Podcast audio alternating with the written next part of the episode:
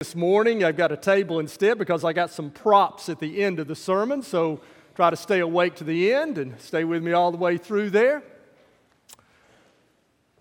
The mission of our church, our purpose, is to make disciples of Jesus Christ. And so, in your life, our purpose is to help you, to enable you to become a mature, growing follower of Jesus Christ, serving the Lord. Now, uh, how are we doing at that? How do we, how do we gauge, how do we measure how we're doing personally and how we're doing as a church? Well, today I want to share with you two diagnostic numbers, two measurements that are sort of spiritual indicators uh, to some extent of, of how we're doing personally and how we're doing as a church. If you go to the doctor, they'll take a couple of numbers that they believe are indicators of physical health. Now, they may take several numbers. If you do a blood test, they may take numbers for cholesterol and blood sugar, but basic numbers are if you go to the doctor almost every time, they take your blood pressure and take your temperature, don't they? Almost every time.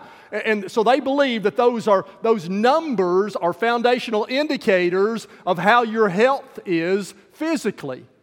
Well, the two numbers spiritually like that that I want to talk about this morning are church attendance and giving. Those function in the same way about spiritual health. They give us a little bit of an indicator of whether you're following Christ as a disciple. Now, they're not full fledged indicators. We're after something more deeper than that. What I call those, those uh, numbers of church attendance and giving, those are religious indicators. Uh, they seek to measure religious transformation. When you become a follower of Christ, you're to be changed. And they measure some religious transformation. Am I now coming to church and giving? What we're after is deeper than that. We're after moral transformation. We're, we're after the, the changing of your soul in integrity and purity and love. The second commandment, love your neighbor as yourself. That's what we're really after is moral transformation, but that's a little harder to measure, isn't it? You know, how do we measure if you're loving your neighbor, if you're, if you're walking in integrity? Uh, so they're indicators. Now, these two measurements, these religious indicators, can be faked. You can be doing these two things and still not have that moral transformation. Before we look at our main passage this morning, just want to show you for a moment where Jesus said that of the Pharisees. The Pharisees were religious people of Jesus' day and they did they had the religious indicators. They had the numbers there but they didn't have the deeper moral transformation. So some of us who are coming to church and giving maybe like them in matthew 23 verses 5 through 6 jesus said everything they do is done for people to see they make their phylacteries wide and the tassels on their garments long. Now, that was two religious things the Old Testament told them to do, and uh, about binding the word on their arms and about the fringes on their prayer shawls. They made them big, they wanted people to see them. And then the next verse says, They love the place of honor at banquets and the most important seats in the synagogues. So they came to the place of worship, to synagogue. They were coming, but they were coming for the wrong motives. And, so they had the numbers there, but, it didn't, but they didn't have the deeper story. Also in Matthew 23 23, same chapter, another verse, Woe to you, teachers of the law and Pharisees, you hypocrites! You give a tenth of your spices, mint, dill, and cumin, but you've neglected the more important matters of the law justice, mercy, and faithfulness. You should have practiced the latter without neglecting the former. So you see there in that verse, it talks about religious transformation and moral transformation. And they had the religious transformation. They were good tithers, they were giving a tenth of their money to God. And that was good. Jesus said you ought to do that. But he said there's something deeper, that moral transformation, that you don't have justice, mercy, faithfulness. That's what we're really after. So uh, I'm saying up front that these numbers don't tell the whole story. We're after something deeper. But it's the same way with blood pressure. You can go get your blood pressure checked, and sometimes it, it's great, and there's still something wrong with you, right? But that doesn't mean they stop using that as an indicator of that discipleship.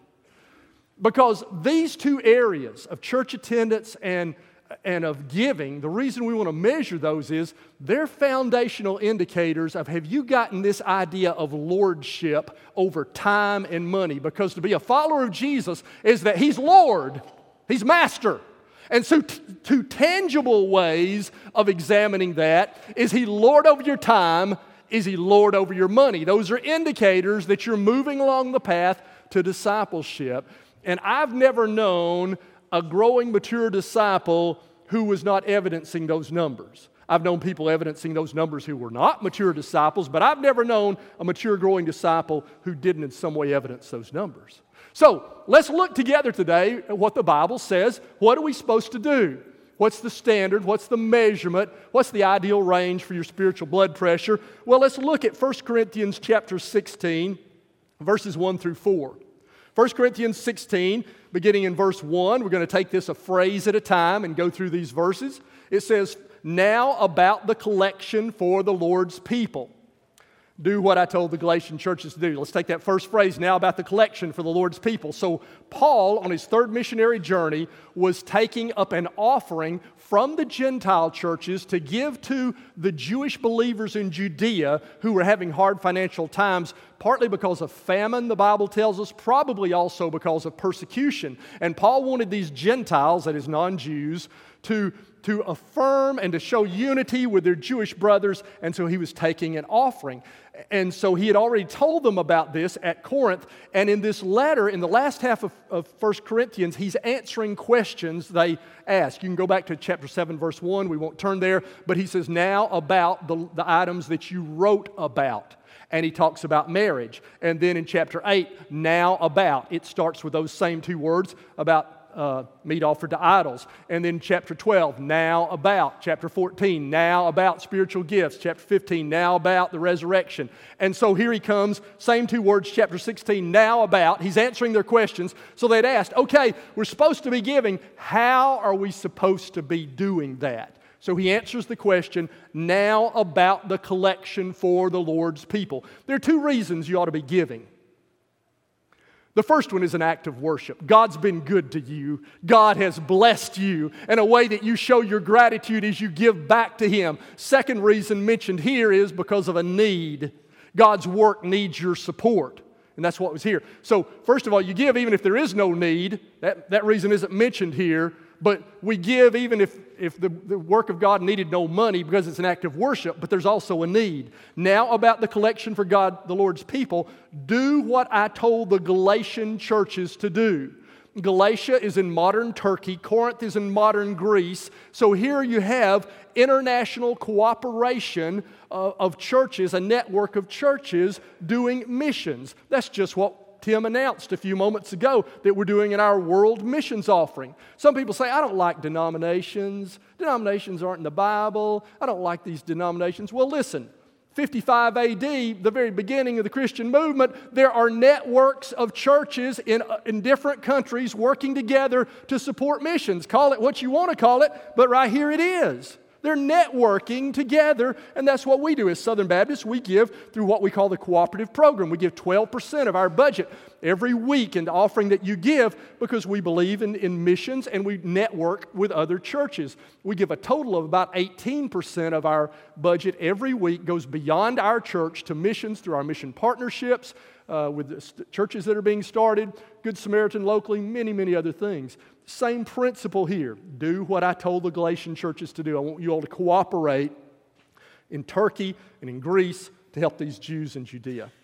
Verse 2 On the first day of every week, on the first day of every week. Now, here's the frequency, here's the timing.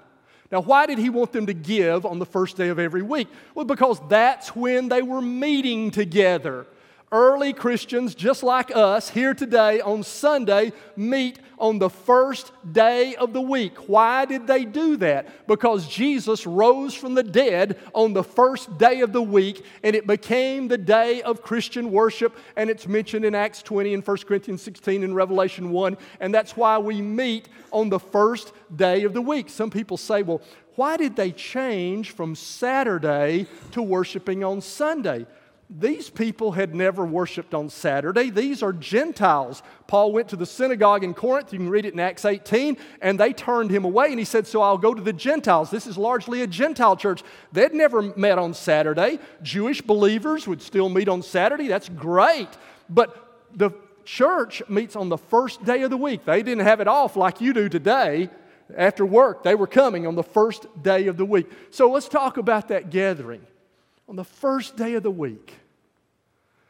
They were, they were meeting every week. And I want to encourage you, first of all, as an indicator that, that you make a commitment that I'm going to give lordship of my time to God. And the first day of the week, I'm going to have my family here. I want to talk to you, dads, husbands, moms, families.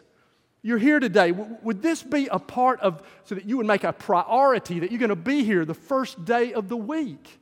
Set that priority in your life because there's such a value in the habit of church attendance for your children and for your family. I've shared this before. When I was growing up, they used to give perfect attendance pins for coming to Sunday school, and I got a two year perfect attendance pin.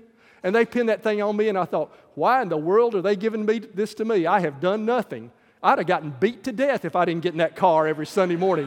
what, why do I get it? I had no choice in the matter. You know, I don't know why they're giving me anything. Uh, so, but, but, you know, it didn't hurt me. And you know, when I raised my kids in this church, they were here 50 weeks out of the year. We'd be going on vacation. They were here 50 weeks. And you know, it really didn't hurt them that bad. They didn't miss a lot. We'd go camping. We'd, we'd go be back on Sunday. Or when I was growing up, we'd go camping at Blue Ridge Lake at campground. And we'd go from the campground to church because the first day of the week was a priority that God was Lord of our time. Now, what they're telling us in America is happening today is that church attendance is declining but the, about the same number of people are going to church in America as they have 40 years ago. You say, how can that be? How can church attendance be declining? The same number of people going to church as 40 years ago because the same number of people are going less often than they did 40 years ago. And we used to go three to four times a month. It was a regular routine of our lives that established the rhythm of our lives. And now the same, peop- the same number of people are going two to three or one to two. Our affluence, we've got so much more money to spend, and so the gods of pleasure and the gods of our money have trumped our commitment to the local church, and so we fit God in when we don't have anything else to do. And so the average size church in America is 100 members, and so when they were coming three to four times a month, then you had a church of 75 to 100, a sustainable, viable church. But now, when they're coming one to two times a month, you have an attendance of 25 to 40, and it is less sustainable, and that's why churches are dying in America. Part of the reason. So, how are we doing?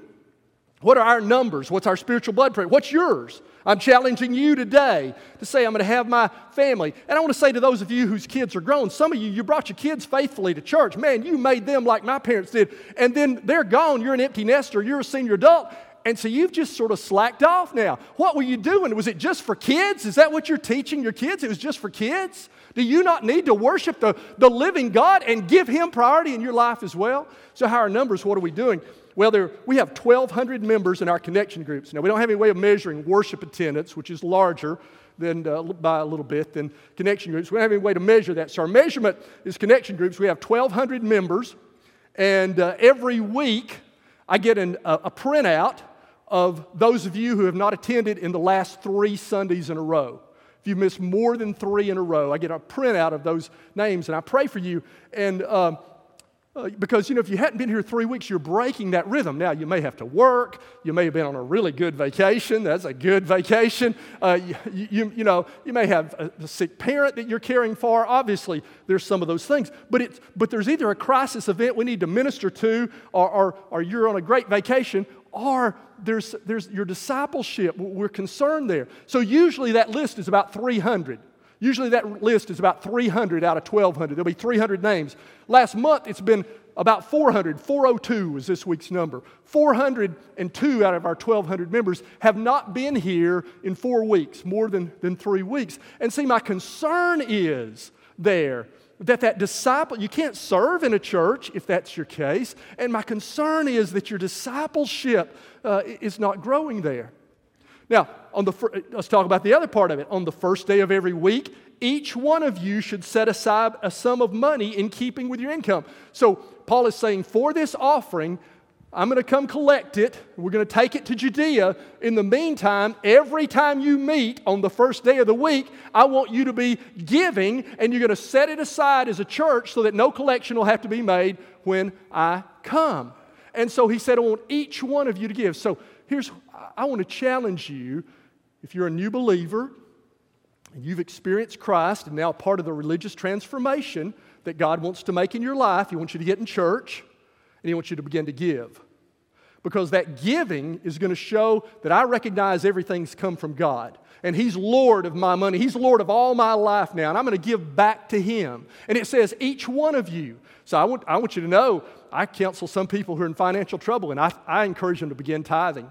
You say, why would you add another bill when you're already in financial uh, trouble? Because I believe that you'll do better on 90% when you honor God than 100% when you don't. I believe you do better on 90% when you honor God than 100% without honoring Him. And so it says, each one of you. I encourage families, teach your kids. Each one of you. Is that what it says? So in our train up on our website, we have a on our website teaching material to what you ought to teach your kids spiritually every year. One truth to teach them every year. Do you know where we put money in that? As we've looked at child development and as we've looked at talked with experts about where that ought to be, we put it for first graders. So the year you teach your kids about money is very early in the game because you want to lay that foundation early in their life, giving them an allowance and then teach them to give part of that allowance back to God. And that will be one of the best things that you can teach your kids. Each one of you set aside that sum of money. And that set aside is the word uh, thesaurazo. We get our word thesaurus from, a storehouse. Same word in Malachi 3.10 about storehouse giving. So you bring it into the church. It's church-centered giving. Each one of you should set aside a sum of money. Now, so how are we doing there? What's our, our, our blood pressure, our temperature there? Well, we have 496 family units who are resident members of our church. 496 family units or households. I asked our financial secretary to look year to date. Our financial year begins September 1st, so we're two months into our financial year, September and October. How many family units in our church have given uh, year to date? 293. So 293 out of 496 is 60%, about 300 out of uh, 500. 60% of our family units have given something in these first two months. I want to talk to those 40% of you who are here today. I want to challenge you. I want to say to you, yeah, we, we need your money. We're 20% behind or $20,000 behind in our budget. What happened last year, same thing. We got behind in, in through the first half of the year, and uh, we were $40,000 below our budget. And then people gave in the last half of the year that we met our budget or came within $1,000 of meeting it by the end of the year. I don't want us to get in that again. We need your giving. But it's bigger than that. This is an indicator of your discipleship, of where you are. And he says, each one of you and so I want to challenge you. If you're not giving, I know that's scary. You're a new believer and you think, man, I'm not making it on the money I got now. One of my favorite testimonies of one of our deacons is that he began tithing when he got lost his job. He started tithing his unemployment check. And I said, why in the world did you do that? He said, it wasn't working the other way I was doing it. I decided to try it God's way. Is it really working without God? Won't you try it God's way and just see? So I want to challenge you to trust God. It'll be the first, one of the concrete steps of trusting God in your life that you begin to give. I want to challenge you to do that. Now, how much you're supposed to give? Let's go on in this verse. First day of every week, each one of you should set aside a sum of money in keeping with your income. So there's the, the, the, the amount. In keeping with your income. The Bible teaches proportionate giving. We don't all give the same, we don't all make the same. And God views gifts proportionately. I don't have time to tell you the story of the widow who gave two, two coins. God views giving proportionately. So, what's the proportion? Well, the basic proportion, we saw it in Matthew 23 23, where Jesus said, These you ought to do, religious transformation, and not neglect the other, was the tithe. That's the Old Testament. It's taught. So, basic Christian giving, there are many who give a percentage far more than that, but basic Christian giving is I'm going to give 10% of my income back to God in gratitude for what He's given me. So, how are we doing there? So, we got 496 family units. How do we figure out how many of you are tithers? I don't know what you make. So, I asked our financial secretary to tell me how many people last year, so now not year to date, that's just two months, that's a small sample. Last fiscal year, 12 months from September to this past August, how many people gave at least $1,500 to our church? Because if you make minimum wage, 725 an hour in Tennessee, you make 15,000 a year. So a tithe of minimum wage is 1500. So uh, how many people are giving a tithe of minimum wage? 496 family units, 214 family units gave over $1,500 last year. So that's 40%, 214 out of 496.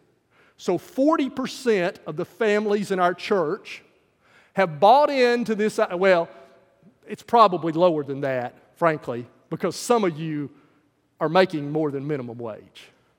And so it's probably, you know, but I'm, I'm giving you the benefit of the doubt right there, you know? So 40% of our church have bought into what God says about proportionate giving and have done so of what would be a tithe of minimum wage. So I want to talk to the other 60% of you. We need your help. We could more than double what we give to missions. We could double every minute. We could triple. We could almost triple, because I think probably the number of tithers then, 40% of minimum wage, I think probably 33%. We could triple our budget, triple what we give to missions, triple what we do for God in every area if you would come up on board and take that step of giving a tithe. We need your help. You need that growth in discipleship. I'm asking you to talk about that with your family. I'm asking you to pray about it, that you'd begin to take that step in your life.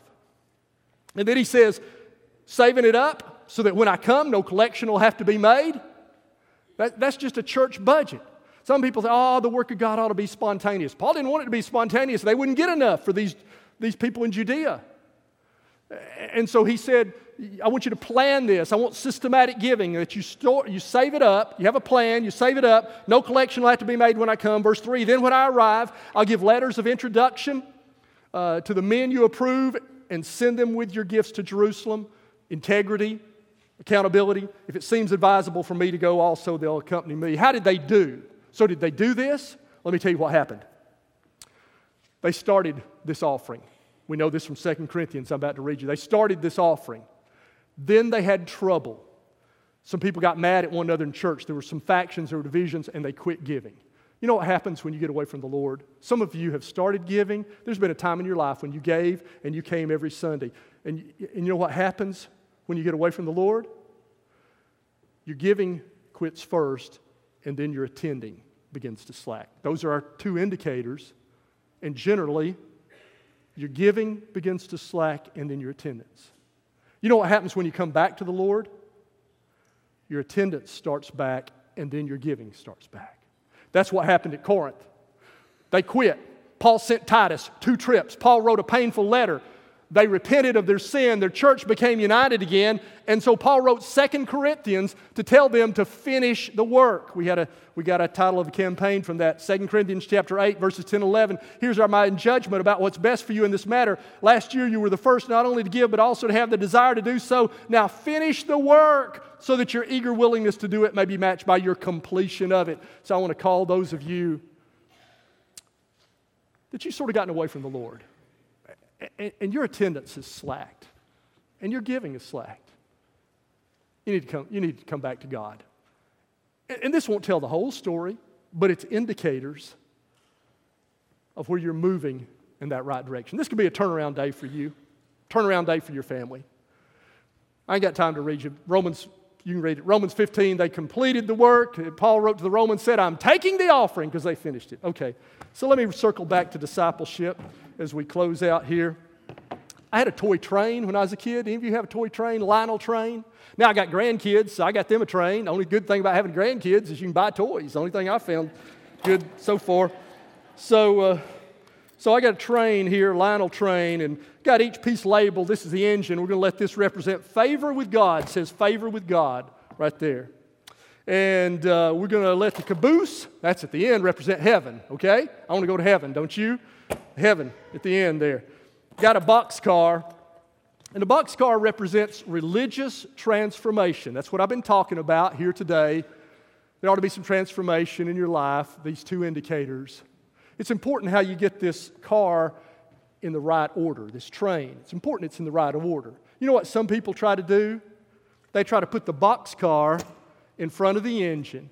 And they say, I'm, God, I'm going to I'm going to come to church, I'm going to give money, and I will earn your favor, and I'll go to heaven. That's how some people try to hook up their train. You ever see a train like that? That train won't move, will it? Boxcar can't pull no train, right? Boxcar is not going to lead a train. That won't work. You know what some people try to do? Got a tanker car says moral transformation. That's the even deeper transformation that we're after besides religious transformation. You know what some people try to say? God, I, am going to I'm to quit drinking. I'm going to clean up my life. I'm going to stop running around, and I'll win your favor, and I'll go to heaven. Tanker car can't pull a train. You ever see a train like that? That, won't, that tanker car, that won't work, will it? You got your train hooked up wrong. Let me tell you where you got to start in a train. You got to start with the engine.